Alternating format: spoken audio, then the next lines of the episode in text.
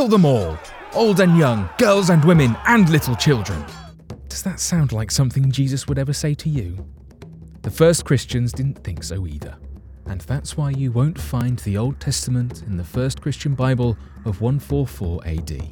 Reconnect with your pre-Nicene Christian roots and the Bible you were meant to have. Ten books and the Gospel of the Lord. Download your free ebook at the very first bible dot org.